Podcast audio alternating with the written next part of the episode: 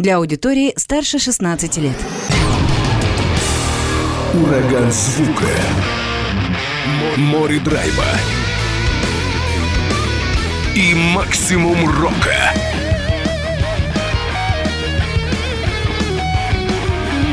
Макси Рок с Максимом Малковым. 103,7 FM, 765 AM. Онлайн-вещание. Востокньюз.ру. Прямо сейчас. В эфире радио «Восток России». Приветствую всех, кто в эти минуты слушает радио «Восток России». Макс Малков у микрофона. Сразу предупреждаю, что в ближайший час вас ждет экстремальное звучание. Не просто экстремальное, а даже прогрессивно экстремальное, поэтому люди такие неподготовленные, будьте осторожны. Вот сразу вам об этом сообщаю. Ну а в целом, в целом, кто подготовлены, а таких э, среди слушателей программы «Макси Рок» большинство, встречайте группа Deathbringer – из э, Белоруссии. И как раз со мной на связи Артем Сердюк, гитарист и лидер коллектива. Артем, привет. Да, привет, привет, Макс. Как слышно как меня? Слышно нормально. Да, вроде нормально. Надеюсь, что этот час скайп нас не подведет и побеседуем от души. Прежде всего, хочу поблагодарить тебя, что э, занятой ты музыкант, туры, концерты, вся эта суета. Спасибо, что нашел время побеседовать. Спасибо, я благодарен, что ты пригласил меня на эту беседу. Я очень рад быть сейчас с вами. Э, вот и отлично. Такие технические вопросы для начала, потому что нужно и мне уточнить, информации все-таки об этом довольно мало. Первый альбом группы Deathbringer за 15 лет. Это вот приблизительно вот такая информация. Все верно? Ну, в принципе, в принципе, да, можно так сказать, да. Потому что дебютник мы выпустили в 2007 году. Было, конечно, еще переиздание его в 2010, но я, в принципе, это не считается все равно тот же альбом. Так что да, с 2007 года до 2022 была такая большая пауза. И вот как раз по поводу названия альбома, потому что несколько вариантов есть, как IT, э, как местоимение английского языка, или все-таки это аббревиатура IT? Нет, это именно местоимение. IT, э, этим мы обозначаем э, некую сущность, темную сущность, о которой говорится в этом альбоме, и, соответственно, она не имеет ни формы, ни имени, поэтому ее можно назвать лишь таким местоимением. Это что-то сродни вот как раз э, ужастику, помнишь, оно, когда вот там такая инфекция ходила, Карпентера, по-моему, да, Джона Карпентера фильм есть. Ну, это скорее ты путаешь, наверное, потому что оно было название у фильма Стивена Кинга, по Стивену Кингу, там, где клоун был. А, а, точно, точно, да. А у этого, а, нечто было там, да, у Карпентера да, нечто, нечто было, да, точно. Да, ну, да, это что-то сродни такому названию, но, естественно, параллелей с сюжетом не надо никаких проводить. Я правильно понимаю, что это все-таки это концептуальный релиз, и это вот пластинка такая вот, ну, общая, да, это не отдельное произведение, это такой полностью альбом э, с какой-то одной общей темой, одной общей мыслью. Да, совершенно верно. Ну, как бы нельзя это, конечно, назвать таким концеп- концептуальным альбомом, как, допустим, творение того же Кинга Даймонда, где рассказывается прям целая история, сюжетная история. Но здесь тоже все музыкальные треки, они и все, вся лирика, они объединены каким-то определенным общим сюжетом, и имеют связь, да. Э, вот еще какой момент. Все-таки ты родом из Беларуси, ты и группа образовалась изначально в Беларуси, но за вот эти 15 лет, условно так скажем, много изменилось. Ты играл в самых разных командах, и с группой Deathbringer произошло много разных историй. Сейчас состав совсем иной. Давай вот о составе. Кто входит в нынешний коллектив Deathbringer? Тут вообще история очень сложная, потому что э, состав менялся настолько часто, э, начиная вот с выхода первого альбома. В принципе, началось, начались у нас постоянные изменения. Мне в какой-то момент мне даже приходилось иметь два состава, э, так как мы играли концерты и за рубежом, и в странах СНГ. И я имел два состава из-за сложностей с визами часть э, людей была из Беларуси, и мы собирались этим составом и играли в странах СНГ. А второй состав был практически весь польским, и мы ездили с польскими музыкантами. Но в какой-то момент, ну, когда мы уже занялись записью вот этого альбома «It», э, состав более-менее определился, но тем не менее я решил сделать такой эксперимент и пригласить некоторых э, участников как из старых составов, так тех, кто участвовал только некоторое время – Поэтому состав на альбоме, он очень обширный. Там четыре вокалиста входят, например, два басиста, куча разных людей, еще и плюс приглашенные музыканты. Но на данный момент, э, после уже того, как мы подписали контракт, и альбом вот сейчас выходит, уже состав э, образовался такой конкретный, с которым мы собираемся в ближайшее время давать концерты и так далее. И этот состав э, отличается даже от того, что был на альбоме. Остались, в принципе, только я и барабанщик Кшиштоф Бендарович, он из Польши. Вот. К нам присоединился абсолютно новый вокалист Э, Петр, тоже поляк. Э, его можно увидеть, кстати, на клипах вот этих свежайших, которые как промо идут к новому альбому. Я посмотрел, да, очень красочные клипы, эффектные такие, и, конечно, постарались вы на славу. Спасибо. Э, гитарист у нас э, сейчас второй, э, Егор, он сам родом из Беларуси, но уже на постоянку живет в Польше. Вот. И басист, тоже поляк, э, Томаш из Варшавы который раньше играл в таких командах, как Девилин, Гортал и некоторых других. Да вообще польская металлическая сцена, она такая довольно крупная и интересная. Там много прекрасных коллективов, которые известны на весь мир, не только в Европе. Мы, я думаю, что к ней еще в течение этого часа вернемся. Давай угу. я предлагаю тогда, раз уж такое дело, ваши композиции на альбоме «Ит», они протяженные, довольно большие и ну вот нужно успеть хотя бы хоть чуть-чуть для аудитории, чтобы они вот этот кусок звучания вашего мощного, экстремального прочувствовали на себе. Но я предлагаю сейчас э, как раз обратиться к композиции, которая, которая в общем-то, и дала название вашему новому альбому. Она так и будет называться «Ит». Это 7 минут прогрессивного экстремального металлического звучания.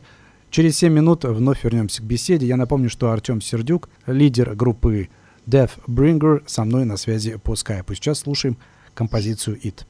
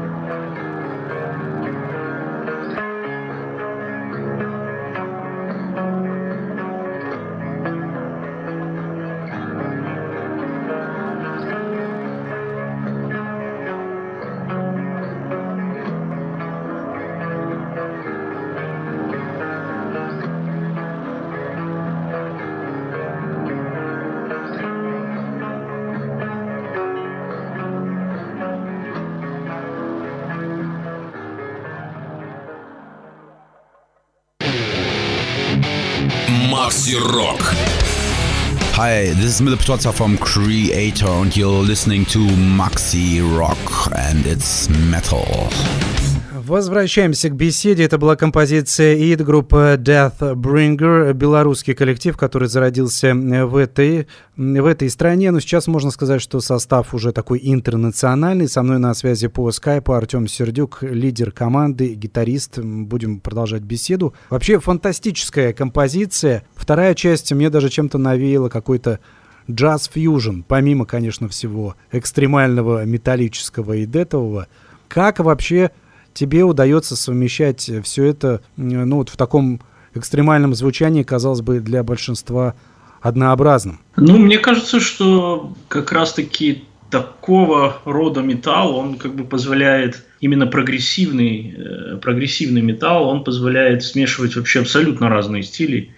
И главное, как бы просто, чтобы это гармонично было. А на самом деле можно и блюз, и джаз, и все что угодно, и фламенко, все что угодно туда внедрять. Главное чувствовать вот эту гармонию и вот этот предел того, что можно куда, что с чем соединять, как говорится. Да, да, конечно. Э, вообще, вот эти 15 лет, пока Deathbringer находились, ну, относительно там в таком, да, не студийном э, состоянии, вообще не было ли желания, может быть, с этим коллективом завязать, потому что, я так понимаю, ты как музыкант востребован и за рубежом, и довольно много у тебя параллельных проектов, в которых ты работаешь и выступаешь. Но Deathbringer, тем не менее, спустя такое большое количество лет, все-таки в студийный альбом переродился. Да, дело в том, что ну, Deathbringer всегда был для меня как бы первым детищем таким, и мне не хотелось расставаться просто так с ним. И несмотря на обилие сложностей, которые не позволяли мне продолжать работать э, над этим альбомом. И несмотря на занятость там, в других коллективах, я все равно держал эту идею. И тем более материал-то был сочинен, в принципе, давно. Потом он только лишь прогрессировал и обрастал какими-то новыми нюансами. Но мне всегда хотелось в любом случае его реализовать и, соответственно, продолжить дальше группу Сейчас э, группа в, студий, не только в студийном варианте, но и в концертном есть, и вы продолжаете выступать, насколько это возможно? А, да, можно, можно так сказать. Мы собрали состав, э, начали готовить уже, собственно, материал для того, чтобы разразиться промо-концертами. Естественно, какое-то время назад это еще было сложно из-за Э, коронавирусной ситуации, но мы решили, что мы подождем именно выхода альбома э, и после него начнем уже активно пробовать где-то концертировать. Так что концерты, скорее всего, начнутся, концерты и туры начнутся с 2023 года. Со следующего года планируете уже поактивнее все это начать. Ну, может быть, оно и эм, правильно. Главное, чтобы опять новые волны коронавируса, которые прогнозируют, они ну, не помешали всему этому благому делу. А ну, вот, это точно, да. Да, это, я думаю, что все этим обеспокоены. Еще вот такой момент. Я находил информацию, и эта информация в Underground Fanzine. Рекомендую, кстати, ценителям прогрессивной металлической музыки. Группа в ВК называется Underground Fanzine. Находите, и там много обзоров есть рок и металлических изданий, классических и современных. Вот, дается такая информация, что, ну, ты и сам сказал отчасти это, что в записи вот этого альбома принимали участие разные музыканты, в том числе и звездные. А Бобби Коэл был, в частности, это участник в прошлом группы Death, гитарист этой команды, и еще один музыкант Томми Таламанко из Садиста. Тоже такая солидная металлическая группа. Все верно, они вот тоже как гостями были на альбоме. Да, абсолютно верно, да. Мы давно, в принципе, на связи э, с ними. Я как бы давно познакомился с двумя этими великолепными гитаристами, которых, в общем-то, я был фанатом всегда. И когда выпала такая возможность, я решил вот попросить, не будут ли они против поучаствовать. Ну и как, э, насколько долго там, ну то есть быстро они согласились, да, и материал тоже предоставили довольно быстро свой? Да, абсолютно быстро, очень быстро, очень оперативно все было. Они сразу согласились, я выслал треки, под которые надо было прописать свои партии, И они очень быстро справились с этими задачами. Вообще, группы, подобные Deathbringer, я имею в виду такие progressive death металлические, всегда корнями они уходят именно в группу Death. На тебя тоже большое влияние оказал Чак Шульдинер, ну и его, конечно, знаковый проект. Да, просто ну, э, огромное влияние на меня он оказал. В общем-то, благодаря ему я, собственно, и организовал Deathbringer и начал играть такую музыку. Это очень хорошо слышно на первом альбоме, влияние его. Э, но я думаю, что, в принципе, для внимательных слушателей э, они наверняка найдут какие-то моменты схожие с этим, со стилем Чака и в этом альбоме, в новом. Ну да, я думаю, все равно оно же сказывается и никуда не уходит. Может быть, как-то видоизменяется, но при этом вот этот, ну, корень остается, зерно это. Да, именно так. А вообще какие-то, кроме группы Death, были для тебя знаковые коллективы, которые тоже повлияли? Может быть, не так сильно, но тем не менее отголоски сказываются сейчас в твоей технике, допустим, в композиторской манере? Ну да, в принципе, много таких групп, которые на меня повлияли. Я могу назвать и э, Мишуга, Циник, Э, атеист, знаковые такие коллективы в, именно в такого рода музыке. Те же самые Suffocation, э, Immolation, Morbid Angel, конечно. Ну и много коллективов из других э, стилей тоже, но которые, может быть, скорее подарили мне некое вдохновение своими работами, а не сказать, что так знаково повлияли на мой стиль. Ну, например, какие? Потому что до этого ты назвал все-таки такие экстремальные команды, которые либо в дете, либо там в прогрессе в дете, да, ну, вот в таких близких э, а, блэковые отчасти элементы есть. А угу. вообще такие, скажем так, не связанные с экстремальным звучанием есть музыканты-исполнители? Есть такие, да. Меня, в принципе, э, сильно вдохновляют работы э, Ульвер, The Gathering и, в частности, сольные альбомы Анеки ван Гирсберген. Также какая-то классическая музыка, допустим, такой композитор, как Мессиан. Ну и много чего, в принципе. Даже попсовые какие-то вещи меня могут вдохновить в каком-то определенном моменте на какое-то дают какое-то настроение, может быть, на сочинение каких-то вещей.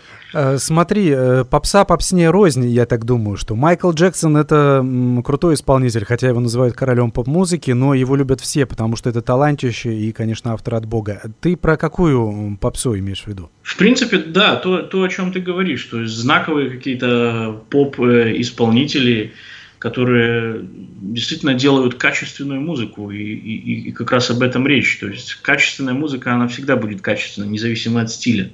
И, естественно, они могут э, вдохновить даже просто таких экстремальных метал-музыкантов, Э, на действительно какие-то работы. Кстати, гитарист э, Morbid Angel тоже является большим фанатом Анеки Ван Гирсберген и группы The Gathering. Ох, вот так вот даже. Здесь э, вас любовь к, к этому коллективу свела, можно сказать, да -да. объединила даже. А вообще как поп-музыка? Вот едешь ты в автомобиле, да, и где-то вылавливаешь или целенаправленно слушаешь поп-музыку? Или, может быть, в семье кто-то слушает? Да нет, ну в любом случае ты остаешься как бы на волне, как, как музыкант – Э, ты все равно слышишь где-то где в интернете или радио или телевидение, ты все равно слышишь какие-то композиции э, исполнителей современных, э, поп-исполнителей. И что-то тебя цепляет, что-то нет. Все понял, все понял. Давайте вновь вернемся к звучанию группы Deathbringer. Послушаем. Композиций на самом деле много и в альбоме, и сегодня, которые представлены. Не знаю уж сколько поместится, потому что они я уже говорил ранее, довольно объемные. Ну давайте Пер Аспера, может быть, ее послушаем. Как ты думаешь, Артем, нормально будет? Я думаю, нормально, да, вполне. Давайте, 6 минут такого настоящего дед металлического прогрессивного безумия. Далее группа Deathbringer. Наслаждаемся.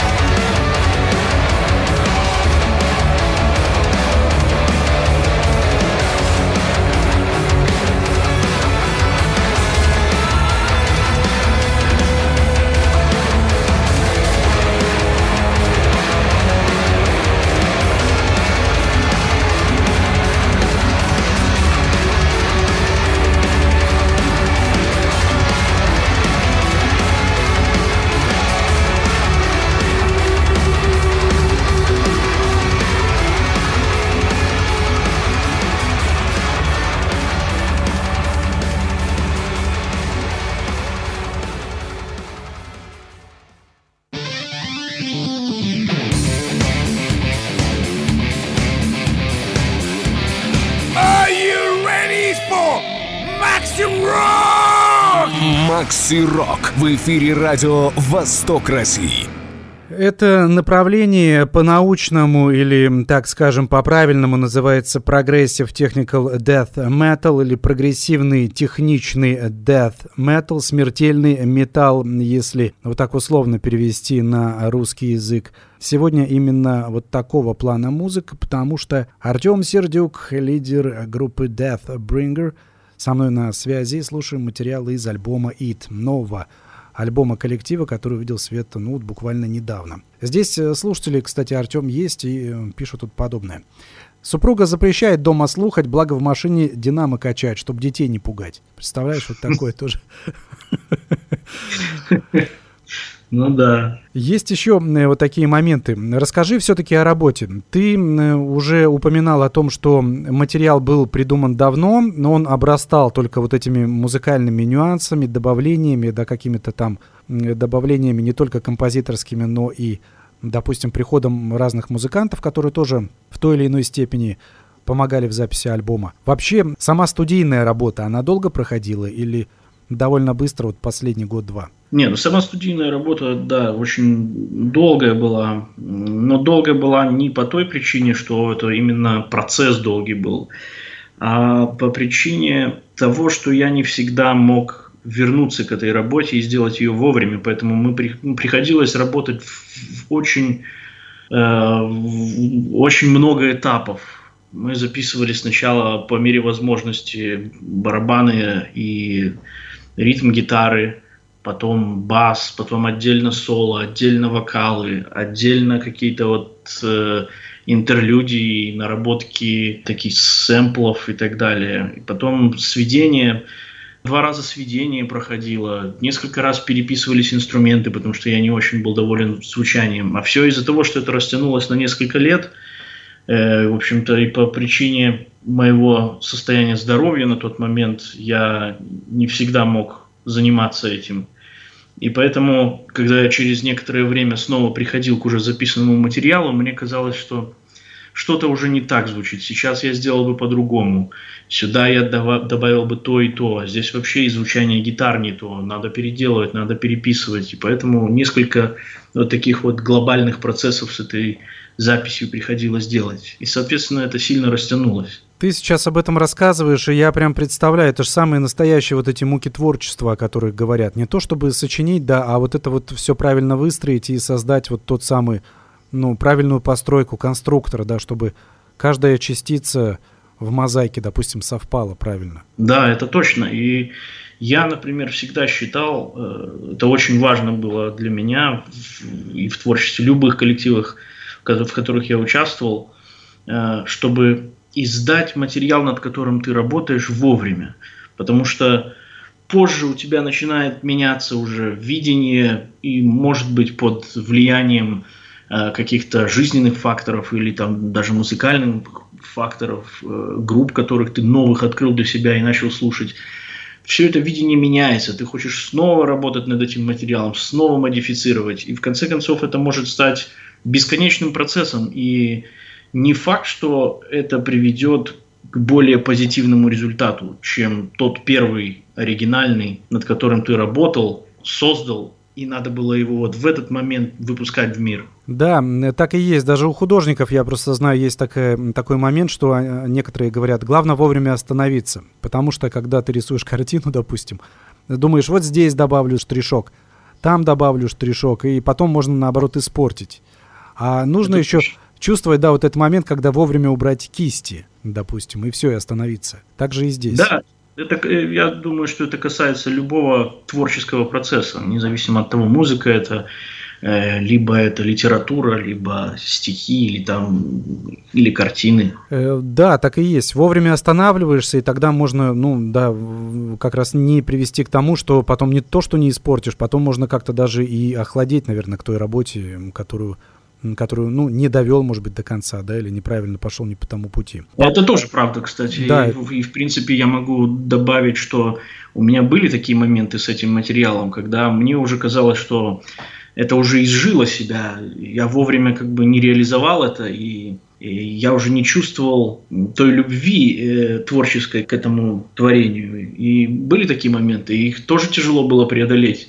Плюс еще даже на меня какое-то определенное давление оказывало то, что я этот материал не реализовал, и это давление сказывалось даже на моем творчестве и участии в других коллективах. Ну, что вот есть что-то незаконченное, да, вот это дело, оно висит да. и давлеет над тобой. Да-да, точно. Давай еще немного о работе студийной. Я так понимаю, что сейчас в 21 веке все происходило на расстоянии, так или иначе. Все музыканты, вот эти десяток, наверное, музыкантов, которые принимали участие в записи, это все на расстоянии работалось? Нет, это не совсем верно. Мы съезжались и работали в одной конкретной студии, прям вот и благодаря тому, что это происходило, тут уже как бы позитивное влияние вот этого нюанса, что это происходило в несколько этапов, и мы могли, я мог с разными, э, с разным набором участников приезжать и работать над чем-то определенным.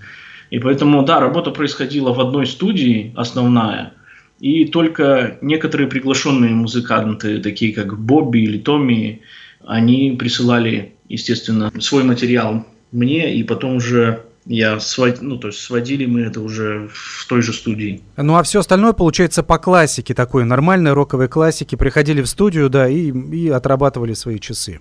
Да, именно так. Здорово. Но в такой по старинке, условно говоря, по старинке, тебе так лучше работается? Да, несомненно, мне так лучше работать, потому что у меня был тоже опыт работы на расстоянии, и это не очень комфортно для меня. Мне нужно находиться прямо вот в центре этого процесса, прям чувствовать его, и, и чувствовать человека, который работает над звуком, звукорежиссера, и реализатора или продюсера, неважно. Чувствовать, общаться с ним постоянно, чувствовать его энергию, его впечатления.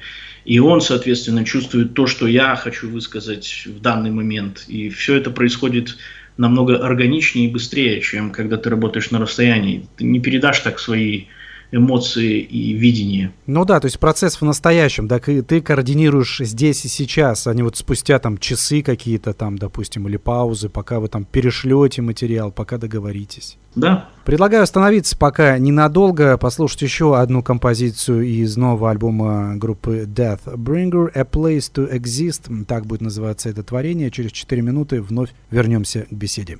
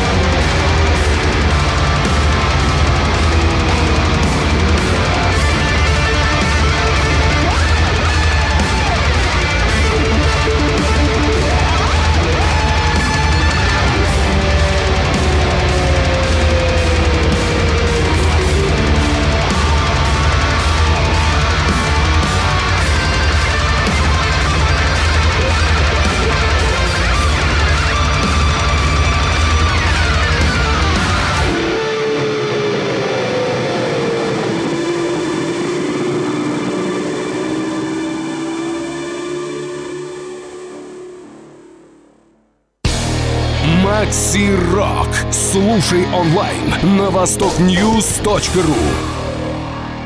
Группа Deathbringer своим названием оправдывает как раз и звучание, которое сегодня царит в программе Макси Рок. Артем Сердюк, лидер этой команды, белорусский музыкант, со мной на связи по скайпу. Продолжаем разговор.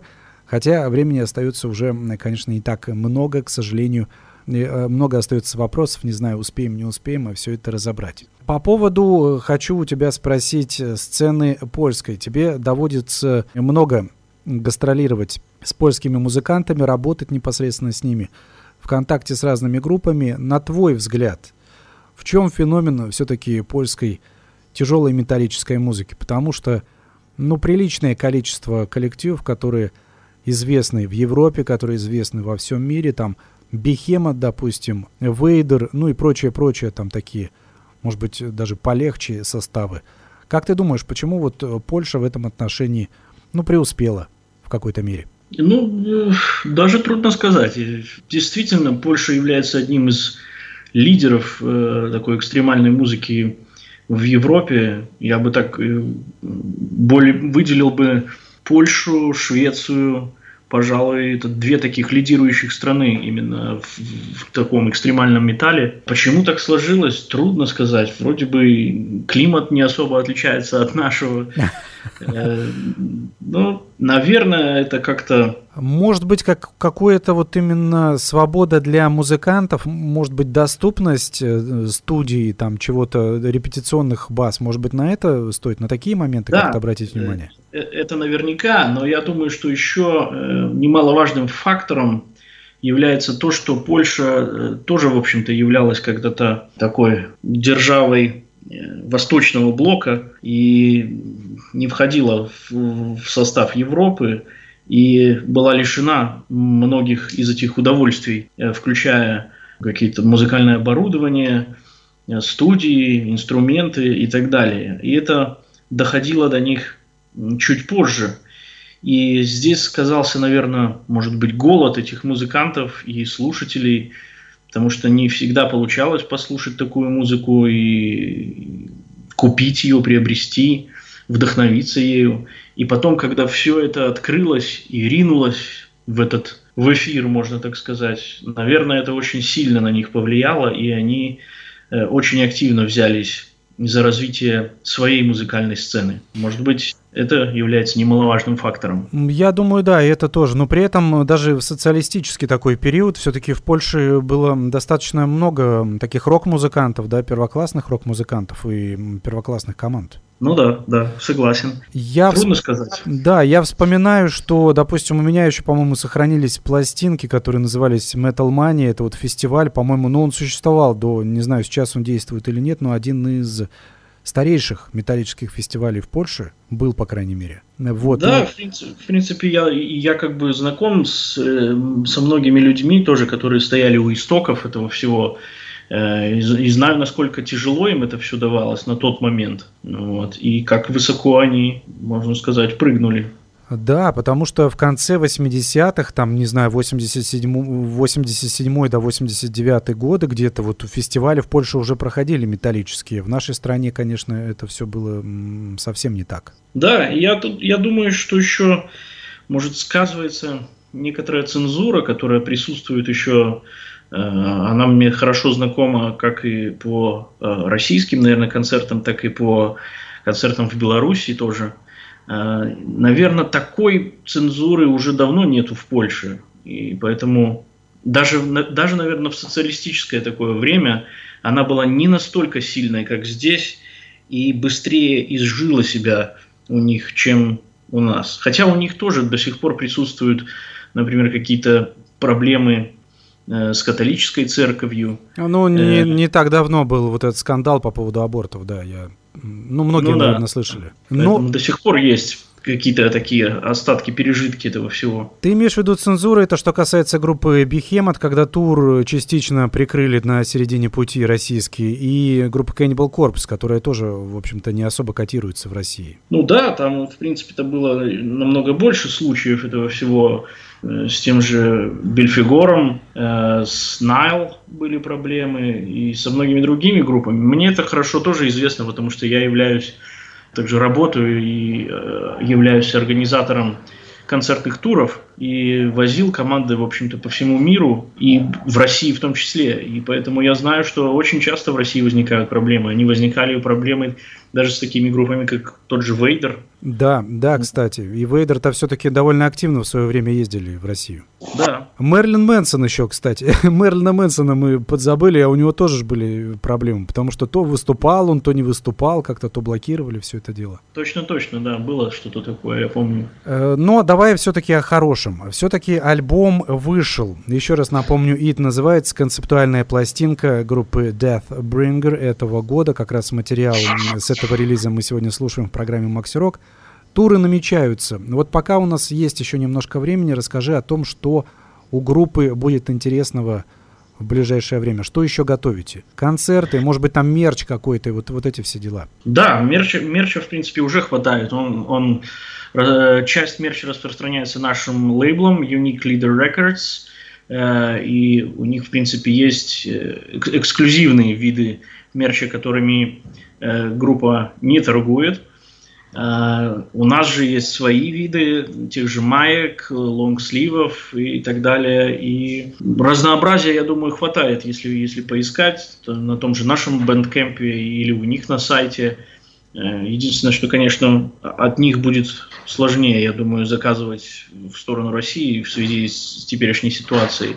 Ну, а на территории Белоруссии будет вот этот мерч? С Беларуси, мне кажется, проще будет. Да, я, я, конечно, несмотря на ту ситуацию, что у меня большая часть этого мерча сейчас базируется в Польше, я планирую какую-то партию наверняка привезти в Беларусь, и чтобы была возможность заказа для наших территорий. Ну, я думаю, да, с Белоруссией будет попроще. Конечно. А, что еще грядет у команды? Что ждать еще фанатам коллектива? Ну, мы сейчас в ожидании э, издания этого же альбома на виниле. Э, ну, как бы это планировалось с самого начала, но сейчас большие сложности с заводами, большие очереди, и поэтому очень много задержек э, как на мелких, так и на крупных лейблах. Это уже стандартом является, поэтому Винил мы пока еще ждем, но в ближайшее время он появится и будет доступен к продаже. Винил, то есть вот эту информацию, потому что она уже, по-моему, полгода или год назад попадалась мне, что в Европе заводы по производству винила, они, ну там прям у них аврал какой-то происходит. Да-да, э, это, это, это именно так, и до сих пор это все продолжается. Они никак не могут выйти на, напрямую с этим всем. И даже, э, да, даже большие, говорят, коллективы, ну типа Рамштайн, там они переносят релизы своих альбомов из-за того, что не успевают вовремя штамповать пластинки. Да, это абсолютно со всеми сейчас происходит, э, даже с очень крупными лейблами все то же самое. Это как раз вот эти все коронавирусные дела или просто это ну, с чем-то еще связано? Я думаю, что да, в первую очередь это связано с коронавирусом. И вот после всех этих э, задержек, локдаунов и так далее, они пока еще не могут вылезти из этой ямы в которую их это все втолкнуло на тот момент. Но, по крайней мере, ожидать винила стоит от группы Deathbringer. И он, ну, хоть и с задержкой, но он увидит свет, винил, виниловый вариант да, альбома. Да, обязательно, обязательно будет. Э, пока что планируется издать его только в одной версии. Э, позже у нас есть договоренности с лейблом, что немножко позже мы издадим еще в двух э, версиях цветов э, этот винил. А также, скорее всего, будет еще делюксовое издание э, самого диска с другим оформлением, которое будет полностью, полностью оформлено Трэвисом Смитом э, с большим количеством э, его э, работ. Фишечек. Оно будет, да, оно будет издано в диджипаке, скорее всего. Здорово, здорово. Я рад, что вот так вот творчество у вас, ну, прям хорошо проходит и много релизов ждет фанатов. Давай, вот, к сожалению, у нас финальная композиция. Нил Масая, будем, будем ее слушать, ну, вот, по крайней мере, часть этого произведения. От тебя всем фанатам экстремальной металлической музыки пожелания какие-то, ну и прочее. Ну, желаю держаться вместе, не сдаваться, несмотря ни на что, э, уважать друг друга и разграничивать, наверное, какие-то политические нюансы. Все-таки искусство и политика должны быть немножко дальше друг от друга. Слушайте металл, слушайте тяжелую музыку, слушайте и не только тяжелую музыку, вдохновляйтесь всем, что попадается на пути. Спасибо тебе, Артем Сердюк, гитарист и лидер группы Deathbringer, белорусский музыкант, был со мной на связи. Удачи тебе, спасибо, что вышел на связь, хороших концертов, релизов, продолжай творить. Спасибо большое, Макс, спасибо. Слушаем финальную композицию группы Deathbringer. С вами был Макс Малков. До встречи, удачи, пока.